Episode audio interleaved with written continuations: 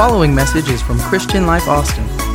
For more information about Christian Life, visit clcaustin.com. Thank you for listening. Thank you, Jess. Good morning, everybody. Happy Thanksgiving week. This is my favorite week of the whole year, and I mean that. I love Thanksgiving, not because I enjoy eating, that is a byproduct, but I really enjoy just being able to be with family and uh, hug on my grands. By the way, have you heard? I got another one. Got another grandbaby. Now that's five girls and four boys, and I think Brad and Cass are going to try to have another boy. No, I don't think that's going to happen. But Wednesday, uh, little Eversyn Dale made her appearance, and uh, seven pounds and 13 ounces, 20 and one quarter inches long, and uh, nobody, I don't think, guessed uh, what her weight and what her length would be. We all try, but nobody, I think, guessed it. So there's no there's no seers in our family, no prophets in our family. Uh, we just all missed. But she's home. We got to see her Friday for the first time in the flesh, and of course, it was like like worshiping at the manger. You know, it's just it, it, they never grandkids never get old. They never get old. Uh, they are awesome. They're always going to be awesome. And when they come to my house, they get anything they want up to half the kingdom. That's just the way it is. And I send them home spoiled. That's just the way it is. And mom and dad have to take care of them. But I, I, uh, I, I send out a shout to little Eversyn Dale. E V E R S Y N. My girls have unique names on their children, and this one is no different, but she named the middle name Dale. That's my middle name. For you that don't know, you've been here 20 years and you still don't know my middle name. You need to get to know me better. You know, I, I, I used to tell people the only thing that people used to name after me were their dogs. And I would go and preach in place and I'd say, Would somebody please name a child after me? If you love me that much, don't put my name on your dog. And one old boy walked up to me and said, I think that's an honor to call my dog by your name. I think it's an honor. It honors him. I said, Well, thank you. I'm glad it doesn't honor me, it honors him. and, and, and, finally, I, I, heard, I heard about 10 years ago somebody named their, their son after my initials not after me, but after my initials. And so I got to rejoice in the fact that somebody was named after my initials. But what a joy to see all of you today. Uh, we've got a special day here happening. It's, it's uh, November 22nd. And 1982, November 22nd, a little boy was born in this town to the Wilkinson family. His name was Brad, Bradley Keith, and he's still a part of this church. He's our executive pastor, he and his wonderful wife or as executive pastors here, and they do such a wonderful job. They do all the executing of what we all desire, and they do it with such dignity and aplomb. And it's his birthday today. Would you give Brad a great hand? It's his birthday today. Brad, come on up. Come on up, Brad. Come on up, Brad. And then a year later in St. Louis, Missouri, a little girl was born on the same day, November 22nd, 1983. And she belonged to Patty and me and her name is Cassidy Joy. Cassidy, come on up here. And God moved us here, and I know He did it for a lot of reasons, but one of the reasons I think was so Brad and Cass could have three kids and enjoy the benefits and the blessings of this church. And what a joy to celebrate them today. Now, we celebrate them every year, and we'll celebrate them at our house tonight, but we don't normally have church. You know, their birthday doesn't always coincide with church, but today is their birthdays, both of them. Give them a great hand. Got a little gift for you. It's pretty light. Must have something to do with lightness. Thank you so much. Go ahead and open it up. See what it is. See what it is. Yeah. You don't have to tell everybody. I'll tell them. All right, there it is. All right, I got it. I know what it is. I, I helped plan it. All right. Love you. That's sweet. Love y'all. Happy birthday. We'll see you tonight at the house. It's a, it's a two night stay at a hotel here in Austin, and we get to keep the kids. oh, Lord, you're, you're sweet people. I love you very much, and I'm very grateful. I'm very grateful to be your pastor. And I mean that from my heart. Would you stand? I want to speak today from the book of Philippians, chapter 4, and I promise you I won't be long. This week is going to be a sweet week, a precious week, and I hope it is in your life. And try to make it that for yourself. Okay, let's let's, let's start today making this a great week in our life. And uh, I'm reading from Philippians chapter 4, verse 6 and 7. It says simply this Be anxious for nothing, but in everything by prayer and supplication with thanksgiving, let your requests be made known to God. And the peace of God, which surpasses all understanding, will guard your hearts and minds through Christ Jesus. My subject today is circumstance not. Circumstance not. I want to talk about it because a lot of people say, You don't know my circumstance. You don't know where I'm at. You don't know where I come from. You don't know what it is about me. Can I tell you, all of us get up every day and we face difficulties.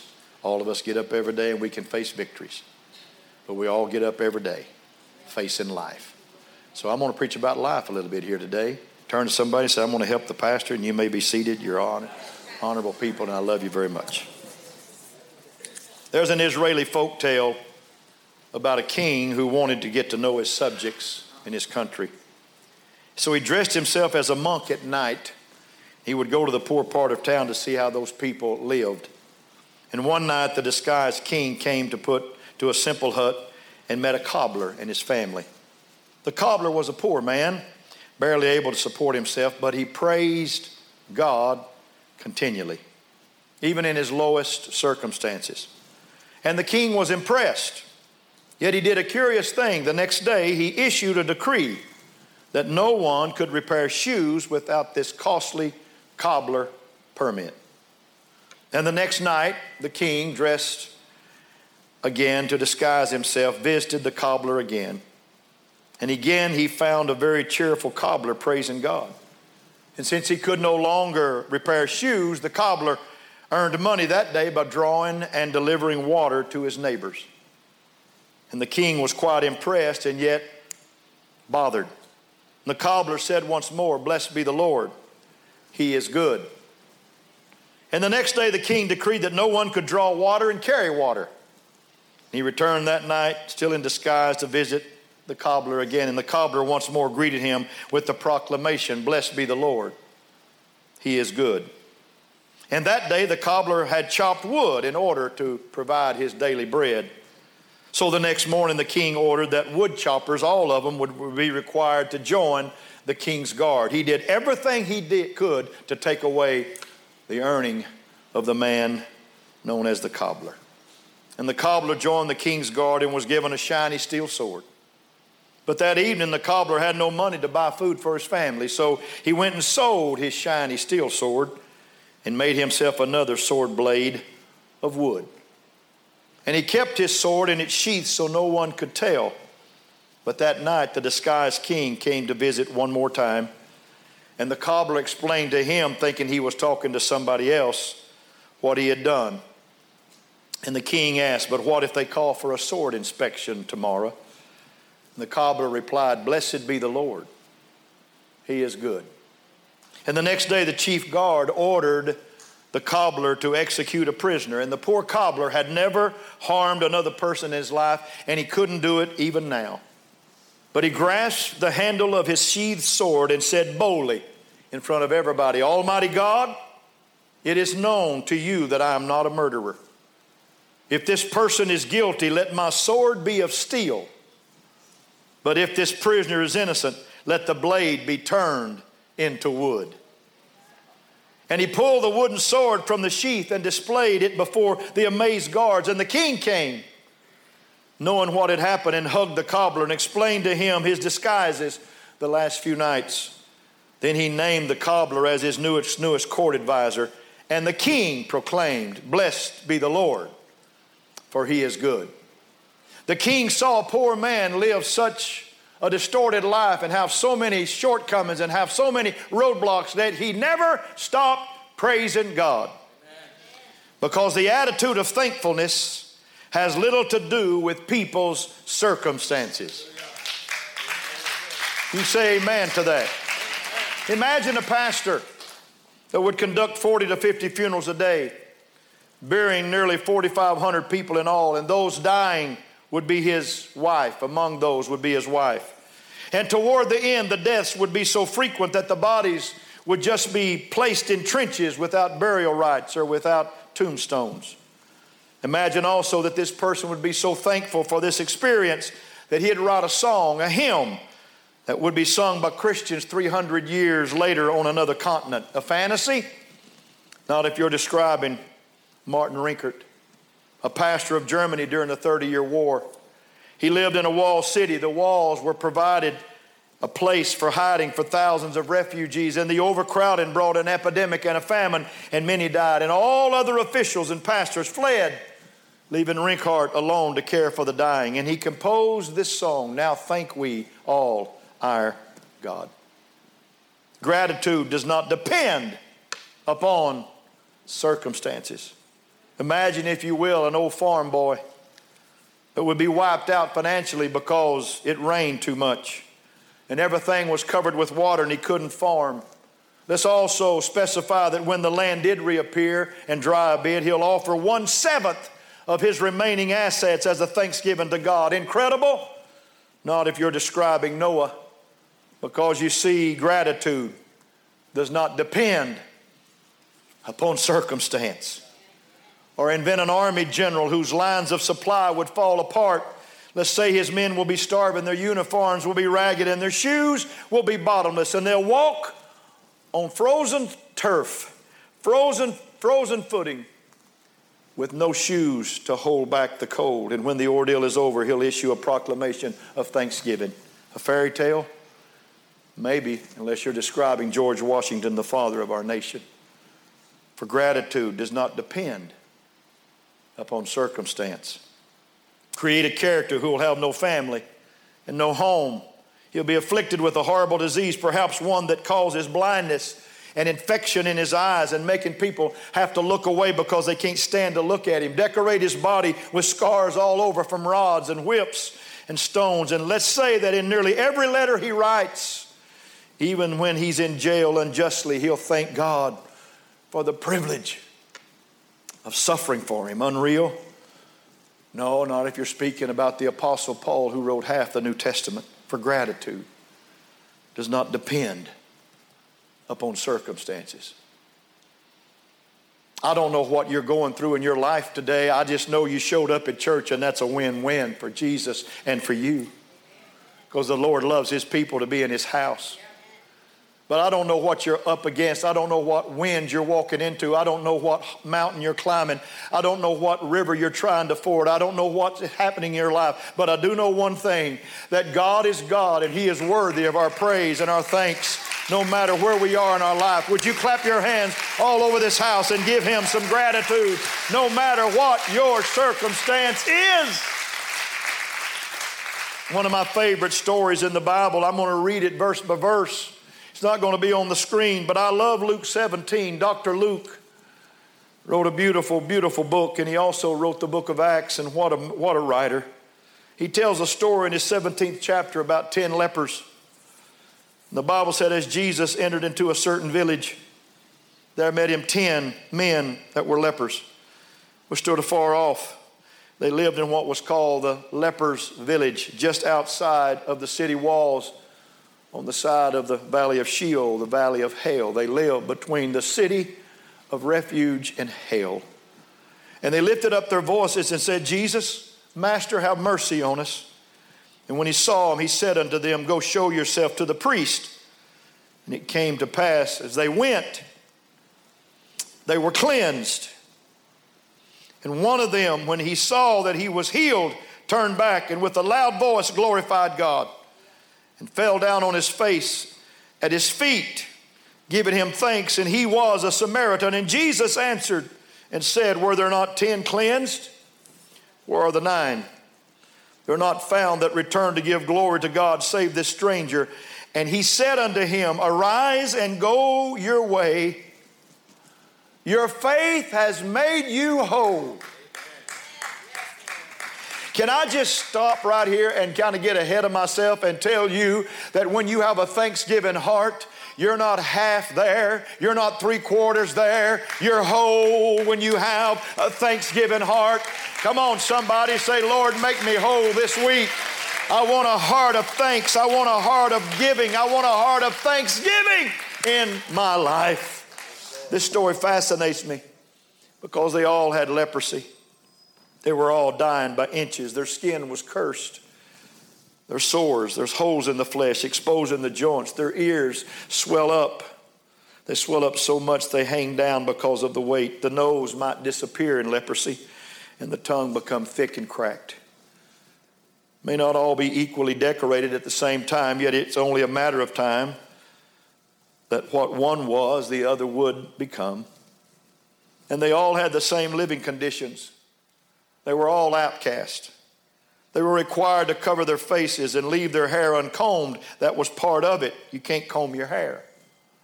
And they had to warn others to keep their distance by crying, unclean, unclean. And they lived not in an eight month pandemic, but a constant pandemic. Anything they touched, any house they entered, was pronounced unfit for others until it was cleansed by a special ritual. If they did come to the synagogue, they had to sit over here in a special place away from everybody. You're talking about social distancing. They couldn't hardly be seen. You and, my, you and I might have felt sorry for them, but their families probably didn't. For the rabbis taught that leprosy was God's punishment for some gross sin that they had committed. And the marks of their sickness etched on their bodies were big signs reading, Here walks the scum of the earth. So their misery did not excite pity, but it exacted scorn. And all had the same living conditions. Say it, all had the same living conditions. They all even shared a trust in Jesus. And they all went to him. And they all came as close as they dared. Can I tell you something, folks? Jesus would have walked up and touched them. He would have walked up and touched them because he wasn't afraid of their pandemic. He wasn't afraid of their sin. He wasn't afraid of their suffering. He wasn't afraid of it. He would have done it. And he will do it for us. I want to tell everybody in this house that you may feel like you're a walking dead man or a walking dead woman, but I'm here to declare if you'll put some thanks in your spirit this week, God will reverse the curse in your life. Thanksgiving will make you whole. And their prayer that they prayed, we borrow every Sunday, Lord, have mercy on us. And more than that, they obeyed Jesus, all of them. He ordered them to go show themselves to the priest, the Department of Health of their country. And they all went before they had any sign of a cure. And as Luke reports, as they went, they were cleansed. They were furthermore all alike in being healed. Because lepers can't feel anything, but feeling began to come back to their body. Tent came back to their flesh. And excitement replaced heartache. And the thought of going home and seeing mom and seeing the kids and being reconnected with society was absolutely overwhelming. And looking at one another with open wonder, they all had the same circumstance but nine scattered to the winds, and only one turned back to offer thanks. And it's painfully clear that gratitude does not depend upon circumstance. What can account for the difference between the nine and the one? It could well be this that the nine wanted the gift and one wanted the giver of the gift. Can I tell you the difference in true Christianity and just coming to church? Not just saying, God, give me, give me, give me the gift, the gift, the gift, give me healing, give me this. I want you in my life, God. That's the difference. I want you in my life. You want to be made whole? Start loving the giver of the gift and not just the gift of the giver. Somebody say amen to that. I want to tell you about a little boy a little boy 10 years old in a little town of 895 people when he was 10 years old. Asked God for a voice. Wasn't any preachers in my family. I was raised in a family besides mom and dad of outlaws, people that will hurt you before they'd help you. My own brother took his life. That's not easy to say, but it's just a hurt family. It was a hurt people. But God took a kid off of a back porch and blessed him in his ministry and allowed him to come to the greatest city in all of America 30 years ago and set up camp here and raise three precious little girls here with a beautiful wife and give us nine grandkids now on this Sunday. And we're here preaching to the finest people in all America right here today. Let me tell you something. Every now and then I want to bow down and I want to say thank you. Thank you. Thank you. Thank you. There's nothing like praising Him for the goodness that He's shown to us and all of us. It doesn't matter what your circumstances are, give thanks to Him today. Hallelujah. Hallelujah. Hallelujah. Hallelujah. There's some people that are out to exploit God, and the nine were to get what they could from Him. Many are like that today. They only need Him when they're in a spot. World War II gave us a proverb called foxhole prayers. And there's no atheist in foxholes. And when the bullets and the bombs were screaming, people prayed and couldn't do any harm, could it? We'll pray. But when the crisis was over, so was the praying. And in a sense, the nine former lepers were still sick because they wasn't full of thankfulness. The public health department pronounced them clean. But Jesus told one man, You're whole. You're whole. If you look up that word, it means that God remade him. The nose grew back, the ears got right, the eyes were okay, the hands were not gnarled anymore. He made him whole.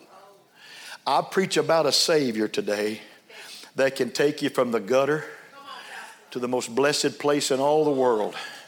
And somebody on your row needs to give him thanks today. I'm looking at rows that have 10 to 12 people. I'd like for more than just one on that row to say thanks today. I'd like for the whole row to stand to your feet right now and clap to the Lord and say, Thank you, Lord. Thank you, Lord. Thank you, Lord, for this week. Thank you for this day. Thank you for blessing me. Thank you for touching me. Thank you for helping me. Thank you for blessing my family. Thank you, thank you, thank you. It's all right to praise the Lord. I will bless the Lord at all times. His praise shall continually be in my mouth. Continually be in my mouth. You may be seated. Thankfulness has little to do with people's circumstance. You're either thankful or you're entitled. I read about a pastor who told about a particular hectic week that he had at church, and he got up early one day to go to an early appointment at 6:30. He pulled into the parking lot, and he noticed a woman cutting through the parking lot. And it was early, and he assumed she was headed to work.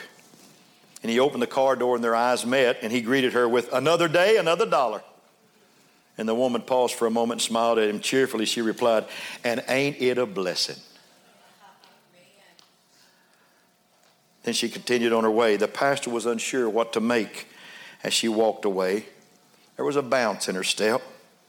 She had probably gotten up at least an hour before him, ridden a bus downtown, then caught another bus to arrive at her place of employment. She would probably spend the day taking care of somebody's kids, or cleaning another family's house.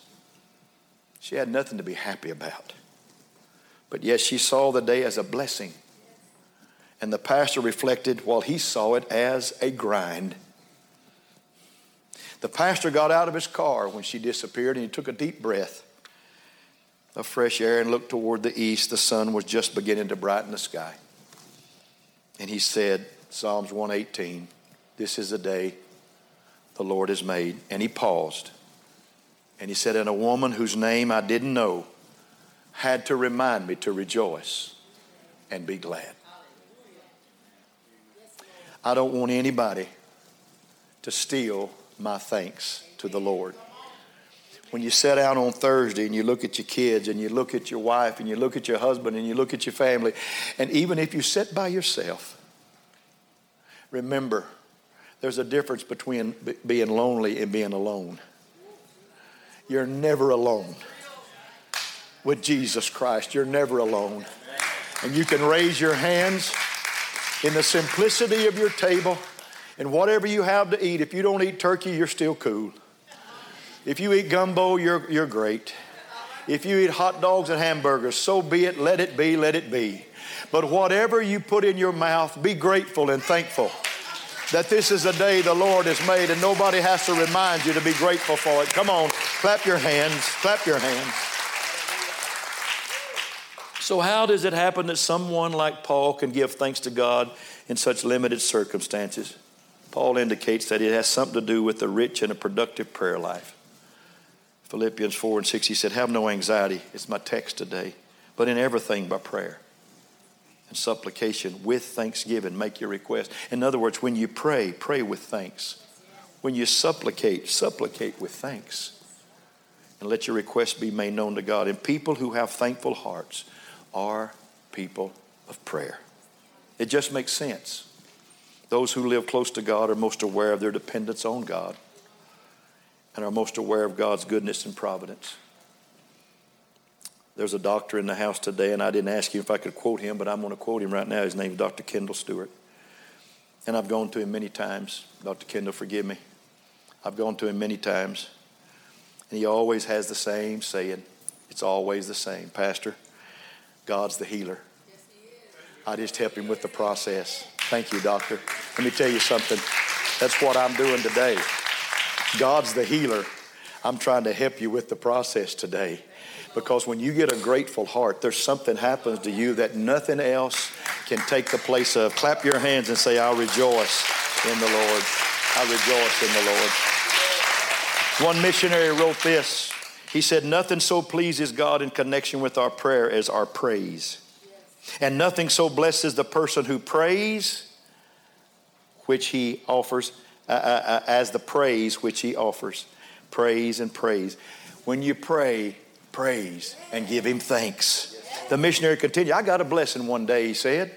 I liked it. I read it. I liked it. I had received some sad news from home, and deep shadows had covered my soul. And I prayed but the darkness did not vanish. Then I went to the mission home, and these words were written on the wall Try Thanksgiving. I did. And in a moment, every shadow was gone, never to return. The way to shoo away the shadows is have a heart of thanksgiving. I thank you, Lord. You know, that Samaritan that went back to him couldn't probably go to a Jewish priest because he was a Samaritan. But he could turn around and go back to the one that had fixed him and say thanks. And he was made whole. Here's what I want to tell you it doesn't matter what your life is like at home, it doesn't matter what you have to put up with. You have a God that hears you when you pray to Him and hears you when you praise Him and He hears you when you say, Thanks, Lord. Why don't we do that this whole week? Why don't we just add on to our thank you list all week long? God, I want to thank you for everything.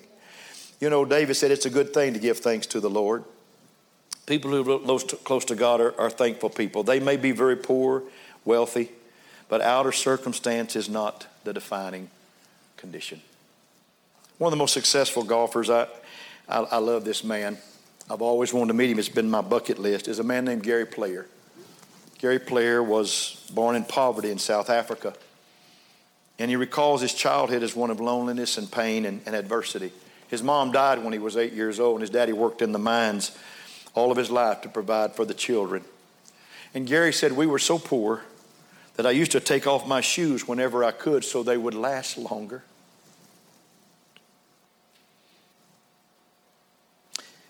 Player turned professional in 1953, and he's won over 150 tournaments, and he continues as a great representation and a celebrity for the game of golf. And he's such a wonderful man, a Christian man. And he never forgot the real source of his success. Never. He said this, and I quote Golf is a talent that God loaned to me. Thank you, Lord, you didn't ever loan me that one.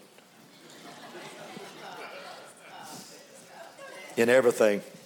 You have no idea how often he said, I get down on my knees in gratitude and say, Thank you, Lord.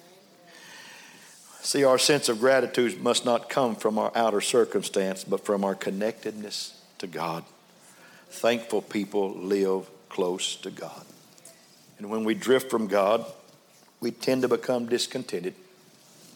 So Paul wraps up Philippians like this Greet every saint in Jesus Christ.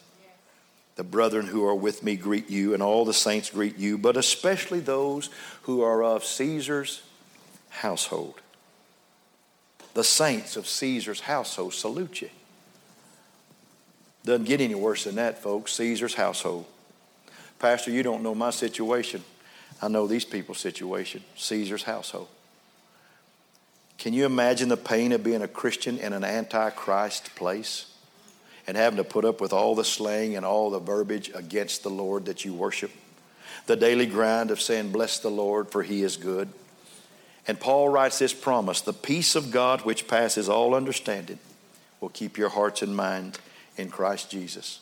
So, whatever you have to go home to, whatever you have to go to work in front of, whatever you have to face in your life, understand that God sees you even if you're having to work in Caesar's household and you're having to live there. Just keep blessing the Lord because God's peace will reign on you if you remain grateful and thankful in your life. Amen. Amen. Amen.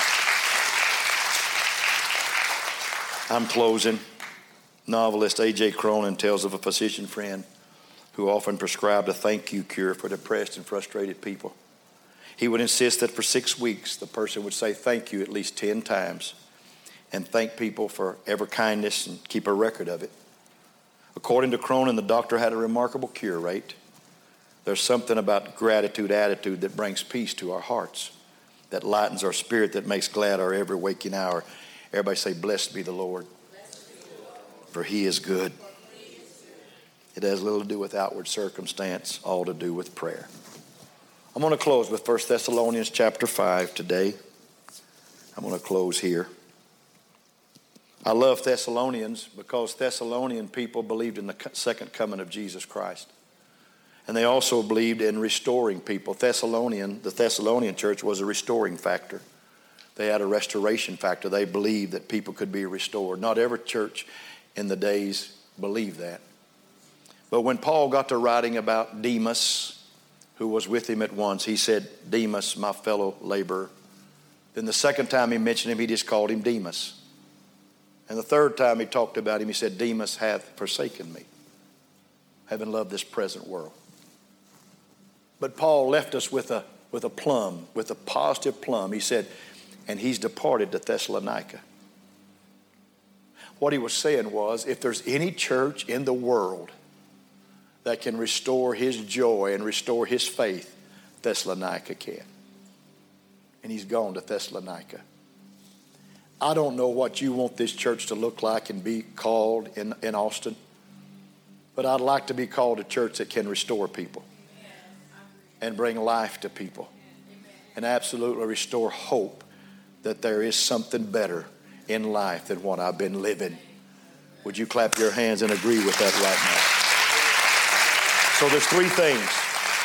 There's three things, and I will close. First Thessalonians chapter 5. Now you got to understand this, this people he's writing to. Paul says in verse 16, rejoice evermore. That's not easy to do. Rejoice yourself. Rejoice evermore. Just keep rejoicing. Just keep rejoicing. Don't ever stop rejoicing. Don't ever stop thanking and praising and loving and sharing the good things about God in your life. Just, re- just rejoice. Wherever you are, when you walk into a room, light it up because you've just been praising God getting out of your car. When things go bad in your life, just keep rejoicing because God is good to you and He blesses you. And then He says, pray without ceasing. Verse 17. Pray without ceasing. As Pastor Brad said it so well, that's a heart issue. Just keep a prayer on your heart, keep a prayer in your soul.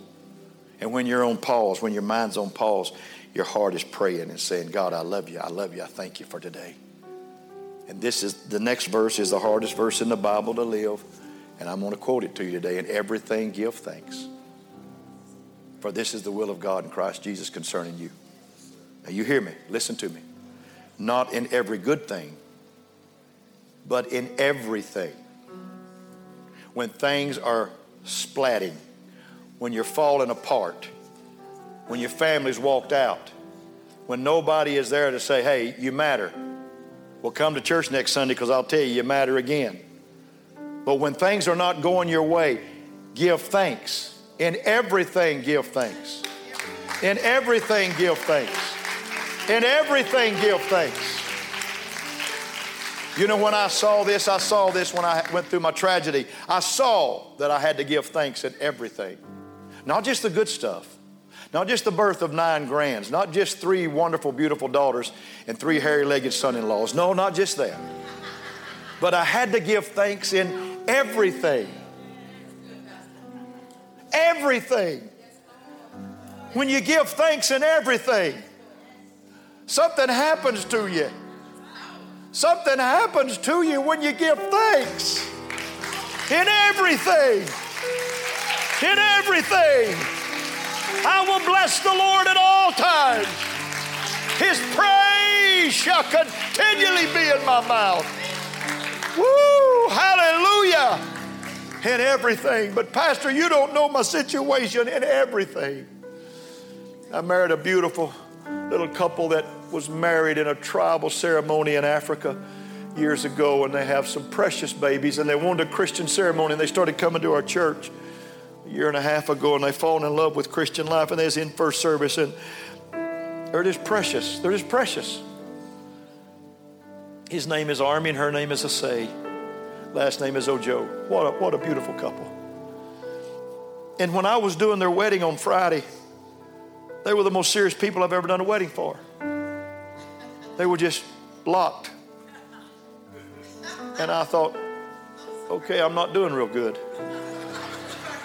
And then I looked at her. What a beautiful lady. I looked at her. Tears were just running down her face. And I said, I'm doing better than I thought.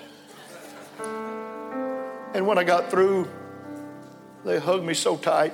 Pastor, we feel so privileged to get to be married by a Christian pastor. In everything, in everything, give thanks. And then yesterday, I laid to rest a beautiful lady used to be a member of this church, and her and her husband moved away to Paducah, Texas. Her name was Kay. And she had dementia, frontal lobe dementia, which is a fast, fast kind, and it took her down real quick. And I did her funeral yesterday. My little girl was born Wednesday. I did a beautiful wedding on Friday, and then I, I had to bury Kay on Saturday. She was one of those people that just never caused anything but joy in the church. And she's gone. And she's not that much older than me, like three months.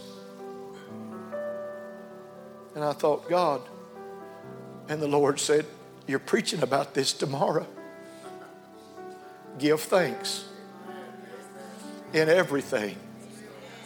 For this is the will of Christ Jesus concerning you. This is what I want you to do. And I know we've gone through a pandemic and I've buried people here, and I'm not trying to be sad sack today. I'm not. I'm just trying to help you with your gratefulness here today. Because it's not about circumstance. It's not about what you're going through. It's about who you serve and who you love and who you worship. Would you stand to your feet? It's, it's time to quit. And I love you. And I want you to have a wonderful, wonderful Thanksgiving. I want you to have a great one. I really do. The best ever. Lord, we need something good. But I thank you, Lord, for the pandemic, whatever. I thank you. Because it brought us to a realization that we need you in our life. Father, I love this crowd. I love these people, and I thank them. Thank you for them. And as we raise our hands all over the building right now, let's do that. God, let us lift our hands to you, the only one that can help us, the only one that can fill us, the only one that can touch our lives, the only one that can make us whole is you. And we're going to give you thanks all this week, and we're going to give you praise and honor. And we're going to rejoice evermore. We're going to pray without ceasing, and we're going to give thanks in everything. For it's in Jesus' name. Now look up here at me. Look up here at me. Pastor Brad and Pastor Cass want me to tell you, and my wife, Sweet Pea, the First Lady, wants me to tell you, and I'm going to tell you, you're loved here. And you're needed here and you're wanted here. And we want you to have a great Thanksgiving.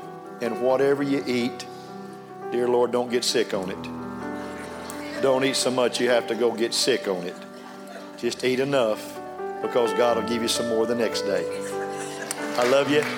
You that'll be here Tuesday night, we'll look forward to seeing you. I got something special for you on Thursday, so look online for something special from the pastor staff. God bless. Have a super, super week. Your love. Thank you. Your love. Your love very, very much. God bless you.